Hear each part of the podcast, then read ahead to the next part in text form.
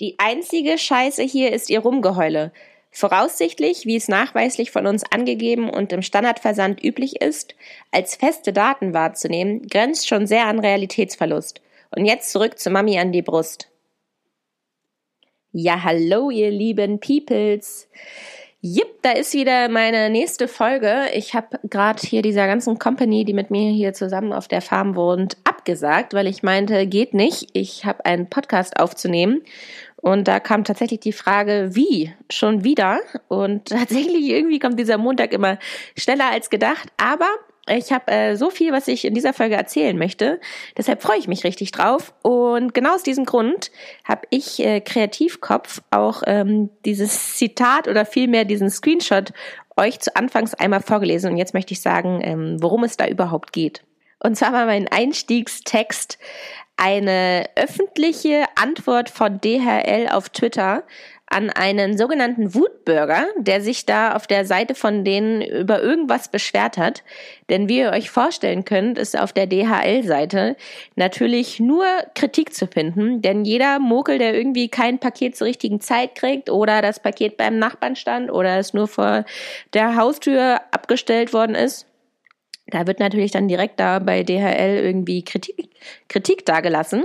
Und ähm, ja, da hat DHL einfach mal so einen Mokel eingestellt, der den ganzen Tag lang äh, sich die Kritik anhören kann und dann eigentlich sowas antworten sollte wie Schönen guten Tag, Herr Pipapo. Wir werden uns dem Problem mal annehmen. Wir werden da mal nachschauen, was wir da machen können. Und wir, wir werden hier nochmal den und den anschreiben und in der Filiale nochmal nachschauen. Und Genau, der hat halt als Auftrag, da die Kritik abzufangen und eigentlich die Leute zu beruhigen, dass die auch das Gefühl haben, dass man da betreut ist und dass Kundenbetreuung und überhaupt und überhaupt, das ist eigentlich seine Aufgabe.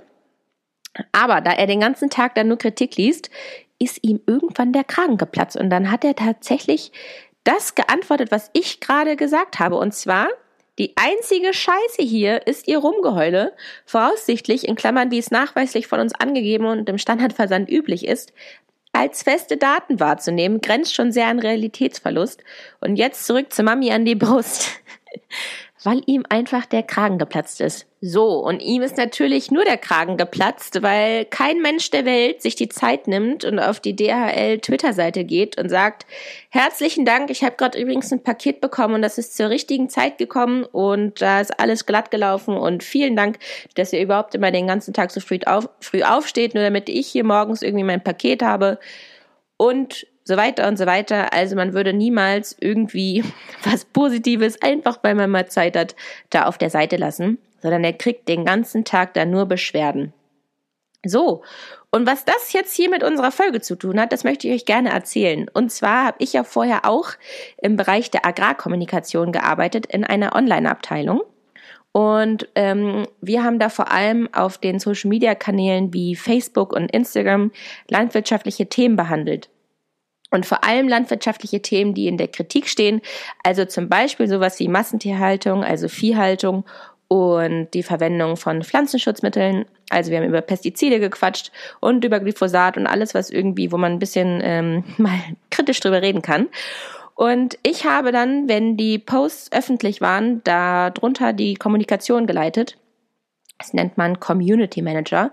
Und alle Leute, die da Kommentare hinterlassen haben, also irgendwas nachgefragt haben oder kritisch was äh, gefragt haben, den musste ich halt antworten. Ja, und in dieser Folge möchte ich darum, äh, darüber reden, wie ich das gemacht habe, warum es mir so wichtig ist, dass man nicht wie der DHL-Dude komplett ausrastet, der da einfach im Namen des, der kompletten Firma, der äh, ganz DHL, hat er da seine Wut rausgelassen.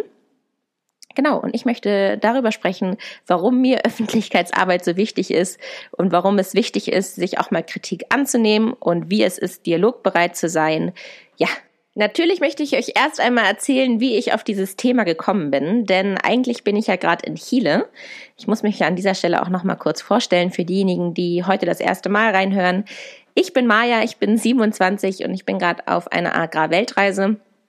Es heißt, ich reise von Land zu Land und schaue mir die Landwirtschaft an, bin meistens überall zu Gast auf der Farm und arbeite unentgeltlich. Das ist für viele auch immer interessant. Und ja, gerade bin ich in Chile. Hier bin ich auf einem Ackerbaubetrieb, beschäftige mich viel mit Kartoffeln. Die Leute, die mich auf Instagram verfolgen, die sehen, dass ich wirklich den lieben ganzen Tag lang viel am Kartoffelband stehe und da Kartoffeln sortiere. Und ansonsten ist hier gerade Erntezeit. Und nachmittags, wenn die Sonne scheint und man auf die Felder kann, dann äh, sitze ich auch mal im Trecker und da freue ich mich immer ganz dolle. Yes, und wie ich jetzt auf diese Thematik hier gekommen bin, das möchte ich euch gerne erzählen. Und zwar bin ich nicht die einzige Deutsche, die hier gerade arbeitet, sondern mittlerweile sind wir ein paar mehr. Ich, äh, wie viele sind wir eigentlich? Vier oder fünf sind wir mittlerweile.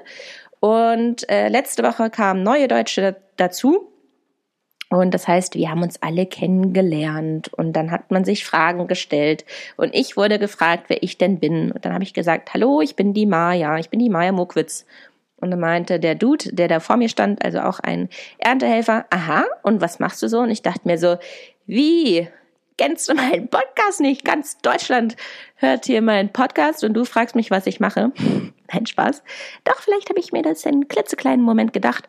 Naja, auf jeden Fall habe ich ihm dann erzählt, dass ich auf Agrarweltreise bin und dann hat er mich natürlich gefragt, wie lange ich denn schon unterwegs bin und was ich alles schon gesehen habe und wie es mir hier so gefällt. Ich war jetzt auch schon ein bisschen länger da als er und ähm, genau, und dann habe ich ihm das alles erzählt und dann meinte ich so im Nachsatz, naja, und das mache ich dann auch, äh, das begleite ich dann auch ein bisschen auf meiner eigenen Webseite und dann habe ich auch noch einen Podcast. Also ich mache so Öffentlichkeitsarbeit, so habe ich das so zusammengefasst.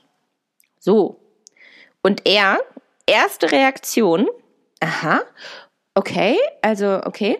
Und ja, sag mal, ähm, also glaubst du denn, dass wir die Verbraucher noch so umstimmen können?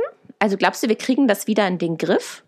Ja, und während ich ihm darauf geantwortet habe, habe ich mir im Kopf schon gedacht, herzlichen Glückwunsch, Sie sind mit dieser Frage äh, Thema meines nächsten Podcasts geworden. Denn tatsächlich fand ich diese Frage so eindeutig, warum ich manchmal ein Problem darin sehe, warum Landwirte noch ein bisschen lernen müssen, wie man vielleicht mit manchen Themen umgeht. Genau. Und äh, das war der Anreiz, warum ich jetzt hier über Öffentlichkeitsarbeit sprechen möchte. Ja, jetzt fragt ihr euch sicherlich erstmal, was ich dann überhaupt diesem lieben Mokel da geantwortet habe. Und zwar habe ich zu ihm gesagt, dass es nicht um ein Umstimmen geht, sondern es geht um ein Aufeinanderzugehen. So, yes, und äh, Ditte, wie man das machen kann oder wie meine Vorstellung davon ist, aufeinander zuzugehen, das versuche ich euch jetzt mal in einzelnen Schritten und Punkten zu erklären. Ja, und dazu möchte ich an allererster Stelle über die Aussage sprechen, wir machen euch satt, denn ähm, das sagen wir immer gerne, wir Landwirte, und ich finde das auch richtig, das ist auch richtig, nur wegen uns Landwirten werden alle satt und ich glaube, darauf können wir auch sehr stolz sein. Nicht nur ich glaube, sondern ich finde, darauf können wir auch sehr stolz sein. Aber ich finde, in der heutigen Situation oder in der heutigen Zeit vielmehr ist das auch ein Totschlagargument, denn darum geht's nicht mehr. Es geht nicht mehr darum, dass wir äh, alle satt machen, sondern es geht um, wie werden wir alle satt. Das ist sicherlich eine Luxusfrage, die wir uns jetzt mittlerweile leisten können. Aber wenn man immer sagt, ja, wir machen euch satt, das ist ein Totschlagargument und darum geht's nicht, sondern es geht darum in der Diskussion, wie werden wir satt. Ja, ich würde diese Aussage gerne mal in einen Vergleich setzen, damit es auch wirklich jeder nachvollziehen kann, wie ich das meine. Und zwar, was kann ich denn da mal nehmen? Also, nehmen wir mal an, ich habe eine Freundin, die hat sich super auf ein gemütliches Wochenende gefreut und auf Ausschlafen und früh ins Bett gehen und mal ein bisschen runterkommen von der Woche und pipapo. Und ich denk mir so, Party, Party, Party und überrede meine Freundin und sagt die ganze Zeit, komm mal bitte mit, ist mir super wichtig, ich bin da auf dieser Party eingeladen und du sollst da mitkommen. Und irgendwann sagt sie, naja gut, Maja, okay, ich komme mit. So, und dann sind wir auf dieser Party und sie steht die ganze Zeit in der Ecke voll der Partypooper, steht da wie so ein trauriger Knopf und wir gehen viel zu früh von der Party. Und ich sag auf dem Rückweg, sag mal, was war denn dit? Und dann sagt sie, naja, wieso? Ich war doch auf der Party. Und das ist dieses, wir machen euch doch satt. Und ich sag dann, naja, aber wie du warst mit mir auf der Party, also so hat's mir wirklich gar nichts gebracht, denn ich hatte ja wirklich gar keinen Spaß mit dir und pipapo. Also es geht mir um das Wie und nicht um das, dass du überhaupt da warst. So, das war jetzt ein sehr flaches Beispiel, aber ich wollte, dass man das nachvollziehen kann, wie ich immer dieses Wir machen euch satt empfinde. Und ich finde, es ist einfach keine Bereitschaft, um über eine Grundsache, wie wir uns ernähren und wie unser Essen produziert wird, äh, diskutieren können. So, das zum einen. Zum anderen, was ich auch immer ganz oft lese und auch selber total nachvollziehen kann, ist dieser Satz, äh, wir wünschen uns wieder mehr Wertschätzung. Und äh, das wünsche ich mir auch, aber ich finde irgendwie ist das so schwierig, sich das zu wünschen, sondern ich finde, man muss das irgendwie ja tatsächlich bewirken, also produzieren. Man muss Wertschätzung bei jemand anderem bewirken. Und ich habe mir darüber Gedanken gemacht, wo ich das manchmal empfinde, dass ich Wertschätzung empfange. Und da schaue ich immer auf meine Mädels, die ja ähm, am meisten mitkriegen, wenn ich irgendwas in der Landwirtschaft mache oder äh, zu Hause zu tun habe. Und äh, meine Mädels haben wirklich noch nie gesagt, wenn wir irgendwie Kaffee getrunken haben, hey Maja, dieser Zucker, den wir hier gerade von der Nordzucker verwendet, ist wirklich richtig nice, dass wir den jetzt hier gerade haben, weil ihr Zuckerrüben anbaut. Also das würden die wirklich niemals machen. Oder dieses Brötchen, was wir hier gerade essen, das kommt doch bestimmt von irgendwelchen Weizenfeldern hier aus der Gegend und pipapo. Das passiert nicht, sondern in den Momenten, wo ich Wertschätzung empfange von denen, ist eigentlich, wenn ich arbeite und wenn die mitkriegen, dass ich draußen bin und arbeite. Zum Beispiel wie im Sommer, wenn ganz Hannover, ich komme übrigens aus Hannover, ähm, Maschseefest feiert dann ist gleichzeitig immer die Ernte zu Hause und überall auch, wo ich sonst als Erntehelfer gearbeitet habe zu meiner Studienzeit. Und ganz oft war es so, dass ich gesagt habe, Mädels, ich komme das Wochenende nach Hause und dann machen wir, schon wieder jetzt über Party, dann machen wir Party und dann gehen wir da aufs Maschseefest. Und dann haben wir schon gefühlt uns Outfits überlegt und den ganzen Abend geplant mit Grillen vorher und dieses und jenes. Also ich war so richtig involviert und auch habe mich da richtig drauf gefreut und dann kam der Tag und ich habe gesagt und ich musste dann sagen, hey Mädels, nee, sorry, es sollte doch nicht wie eigentlich äh, vorausgesagt äh, regnen, also muss ich arbeiten und ich kann nicht kommen. Und dann kommen solche Sätze wie, ach krass, wie kannst du das nur? Du hattest doch letztes Wochenende schon nicht frei und äh, echt krass, Maja. Und da merke ich immer, dass das so ein richtige, das ist so ein richtiges, äh, die sind beeindruckt, dass ich dann da so viele Stunden hintereinander tagelang auf dem Trecker sitze und arbeite. Und da empfange ich Wertschätzung. Und das passiert nur, wenn man Leute ähm, ja mitnimmt und teilhaben, teilhaben lässt, wie man arbeitet. Und das ist auch, warum ich jetzt meine Weltreise mache um zu zeigen, wie andere Landwirte arbeiten und was den ganzen Tag so gemacht wird draußen.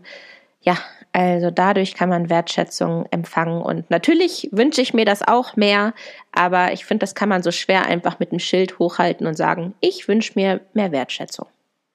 Damit wollte ich eigentlich nur motivieren, ähm, tja, in der heutigen Welt funktioniert das leider so, Öffentlichkeitsarbeit zu machen, einen Instagram-Kanal zu eröffnen, zu zeigen, was man den ganzen Tag macht wann man aufsteht, was einen so den Tag über ähm, an Herausforderungen begegnet, einfach Leute so mit auf den landwirtschaftlichen Betrieb nehmen. Denn wir wissen, dass es immer mehr Städter gibt, die selten nur noch in Berührung mit Landwirtschaft kommen. Und äh, ja, so kann man irgendwie online die Türen, die Hoftüren öffnen.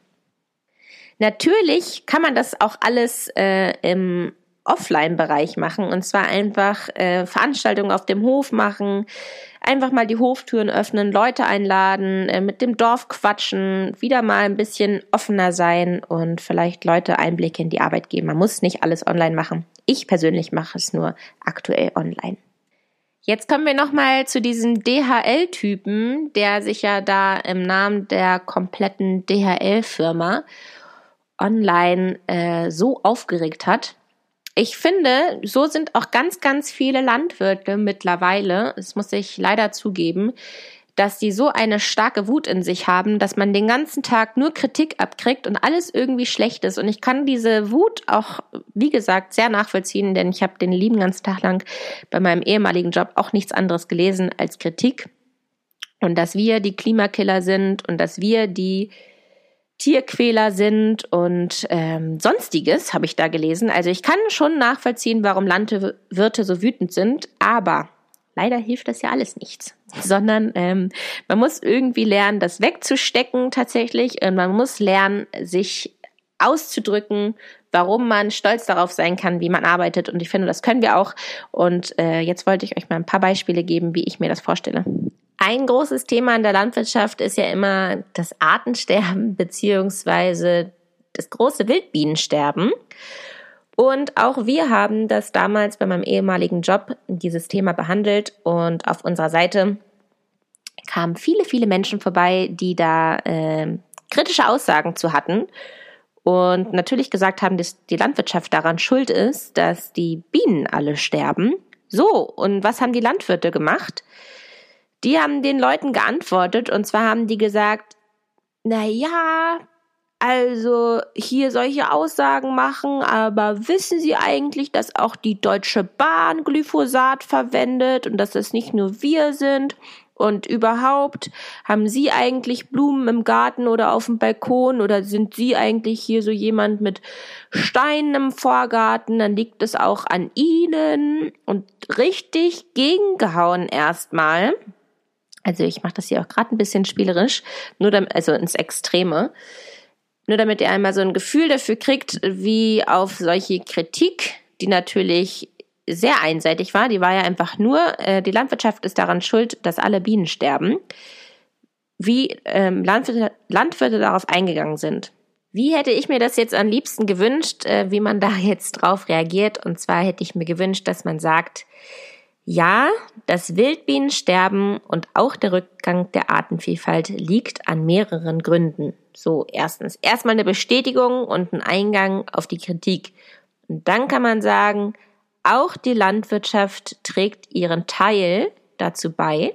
Aber, und das ist jetzt der wichtige Teil, darauf hat die Landwirtschaft bereits reagiert. Und um das überhaupt jetzt alles aufzuzählen, muss man sich mit dieser Kritik auseinandergesetzt haben, um zu erzählen, dass man sich dieser Problematik bewusst ist und darauf, wie gesagt, schon reagiert hat. Also zum Beispiel kann man erzählen, dass man sich, wenn man spritzt, nach den Flugzeiten richtet von Insekten und eher abends spritzt, weil man weiß, dass Insekten abends weniger fliegen. Erster Punkt. Zweitens kann man sagen, dass stark darauf geachtet wird, dass man nicht bei Wind spritzt, damit man auch wirklich nur die Feldfrucht bespritzt und nicht noch des, den Grünstreifen am Feldesrand, dass da auch sehr stark darauf geachtet wird, die Spritzeinstellung haargenau einzustellen. Dann kann man erzählen als dritten Punkt, dass natürlich auch Grünflächen extra angelegt werden mit unterschiedlichen Wildblumen, die das ganze Jahr über äh, für die Insekten verfügbar sind, vor allem für die Wildbienen, die sogenannten Blühflächen. Und dann kann man tatsächlich auch noch erzählen, dass extra beim Julius Kühn Institut eine Abteilung eingerichtet worden ist, die alle, Impf, äh, alle Impfstoffe, alle Pflanzenschutzmittel nochmal besonders auf Stoffe untersucht, wie die bei Wildbienen wirken, also dass sich da auch wirklich nochmal wissenschaftlich mit auseinander, auseinandergesetzt wird. Und zu guter Letzt kann man auch gerne erzählen, dass bereits schon mehrere Landwirte mit Imkern zusammenarbeiten, die ihre Bienenkisten an Rapsfeldern abstellen. Und äh, dass das natürlich nicht die Wildbienen sind, weil es gibt einen Unterschied zwischen den Wildbienen und den Honigbienen. Aber nur, dass man auch erkennen kann und erklären kann, dass selbst Landwirte äh, zusammen mit Imkern und den Bienen zusammenarbeiten können. Genau. Ich denke, das würde eine Person sehr interessieren, die äh, da Kritik hat. Und wenn man das alles aufzählen kann, dann kann ich mir vorstellen, dass man danach äh, über die ganze Sache besser nachdenkt. Und natürlich kann man dann gerne noch erzählen, welche andere Gründe noch dazu beitragen, warum ähm, die Artenvielfalt äh, rückgängig ist. Zum Beispiel kann man erzählen, dass es natürlich auch daran liegt, dass 90 Fußballfelder, ich glaube, das hatte ich in diesem Podcast auch schon mal erwähnt, pro Tag in Deutschland umgewandelt werden für Straßen, Einkaufszentren, Parkplätze und Pipapo, ähm, dass natürlich dadurch auch einfach viel, viel weniger Ernährungsmöglichkeiten für die Wildbienen vorhanden sind und für andere Arten dass es auch sehr stark daran liegt. Dann liegt es auch daran, dass die Gärten heutzutage in Deutschland immer internationalere Pflanzen finden, also ganz viele Pflanzen, die nicht mehr aus Deutschland kommen, sondern irgendwelche, weiß ich nicht, was für Bäumchen da dann rumstehen. Aber Wildbienen sind tatsächlich sehr darauf spezialisiert, sich teilweise von genau einer Blume zu ernähren. Und wenn es diese Blume nicht mehr gibt, dann gibt es auch die Wildbiene dazu nicht mehr. Und das ist auch sehr star stark daran liegt, was wir in unserem Garten so für Blumen haben. Dann liegt es tatsächlich auch daran, dass ganz viele Haushalte heutzutage wirklich nur noch Steinvorgärten haben und den Rasen kurz raspeln alle drei Tage. Und genau, es gibt also tatsächlich mehrere Gründe und es sind nicht nur die Landwirte, aber das kann man ja alles kommunizieren. So, und zu guter Letzt finde ich es auch berechtigt, wenn man fragt, und was tust du für die Artenvielfalt? Also ich finde, all das, was der Wutlandwirt zu Anfangs ähm, den Kritiker in den Kopf geworfen hat, finde ich schon berechtigt, dass man das alles fragt. Aber es kommt halt auf die Reihenfolge drauf an, es kommt auf den Ton drauf an und es kommt auf die Bereitschaft darauf an, zu erzählen, was man über das Thema weiß und vor allem, was die Position der Landwirtschaft dazu ist. Ja. Also wie ihr merkt, hatte ich auf meiner Agrarseite sozusagen viele kleine wütende DHL-Ausraster von äh, der landwirtschaftlichen Seite aus. Aber genauso viel hatte ich auch die Verbraucher, die einfach sehr, sehr einsichtig, äh, einseitig kritisiert haben. Und an dieser Stelle möchte ich auch dazu aufrufen, oder aufrufen ist das falsche Wort, ich möchte darauf aufmerksam machen, dass man sich immer noch einmal mit einem Thema auseinandersetzen sollte, bevor man etwas kritisiert. Ich nehme das bei mir sehr stark wahr, dass ich mich zum Beispiel politisch gar nicht eigenständig mit Themen auseinandersetze, sondern eigentlich nur die ganzen ähm, Überschriften mitschnappe und all das, was im Fernsehen kurz gezeigt wird, aber ich bin nie dabei, mich selbst mit Themen auseinanderzusetzen, wenn ich eine Schlagzeile einfach mal so mitgeschnappt habe. Das heißt, ich wünsche mir von all den Leuten, die ähm, kritische Punkte in der Landwirtschaft sehen, dass man sich da selbst wirklich einmal hinsetzt in Ruhe und die Pro- und Kontraseite beziehungsweise die Seite, von der man die Kritik überhaupt erst mitbekommen hat, einmal hinterfragt. Wer hat diese Info mir gerade mitgegeben? War es die Peter-Seite? War es Greenpeace? Was, wer, wann, wo hat da was geschrieben? Und genau, dass man sich einfach mit dem Thema mehr auseinandersetzt. Ich kann mir nämlich vorstellen, dass wirklich viele Menschen einfach nur eine Headline mitschnappen, lesen. Wegen moderner Landwirtschaft gibt es das Artensterben und dann laufen sie durch, so durch die Welt und ich finde, wie gesagt, da gehört immer noch mal eine kleine Eigenrecherche dazu. Und um das Ganze jetzt noch einmal rund abzuschließen, ähm, genau das meinte ich in dieser kurzen kleinen Antwort, als ich dem neuen Erntehelfer hier in Chile gegenüberstand und gemeint habe, ich finde, das ist kein Umstimmen, ich finde, das ist ein Aufeinander zugehen.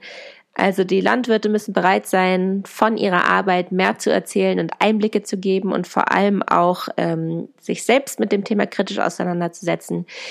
Und die Verbraucher müssen natürlich auch bereit sein, sich äh, das alles erst einmal anzuhören und auch sich die andere Seite genau anzuhören und vielleicht auch interessiert zu sein und noch mehr nachzufragen, wie das denn ein Landwirt meint und warum er was wie macht. Also da gehört auch einfach zu, dass man interessiert ist und auch offen dafür ist, etwas zu lernen von Leuten, die äh, oftmals wirklich Landwirtschaft studiert haben, schon jahrelang in dem Beruf sind und davon viel Ahnung haben. Ja, dass man da einfach auch bereit ist, sich dann von den Fachleuten die Antwort anzuhören und die Meinung anzuhören.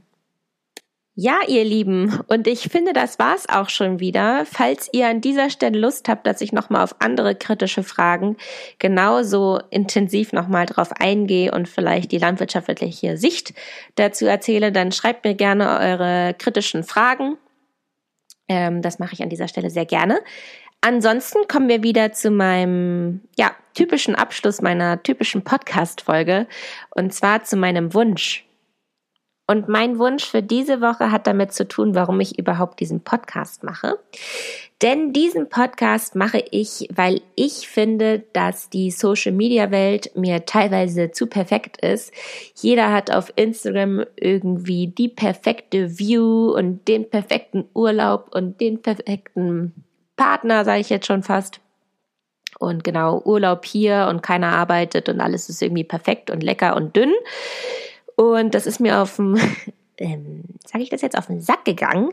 Deshalb habe ich mir gedacht, wenn ich jetzt schon so eine Reise mache, wo irgendwie ich gefühlt jeden mit neidisch machen könnte, was ich wirklich gar nicht will, wie könnte ich denn am authentischsten meine Reise irgendwie wiedergeben?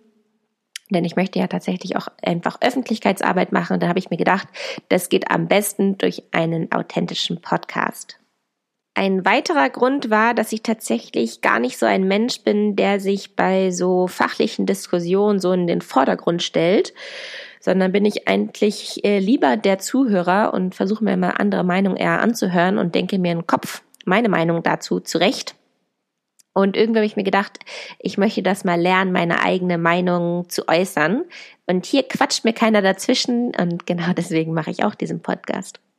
Man kann also sagen, ich mache diesen Podcast, ähm, um zu sehen, ob ich so mutig bin und mich traue, hier jeden kleinen Gedanken reinzublubbern, der mir zu einem Thema einfällt und über äh, die Themen, über die ich mir generell Gedanken mache, ob ich mich das traue, hier reinzusprechen.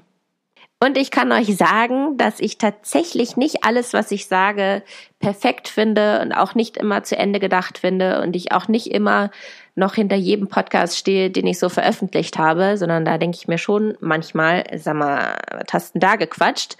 Aber äh, ich hatte zumindest den Mut und ich habe mir die Zeit genommen, mich zu reflektieren und meine Reise irgendwie zu reflektieren.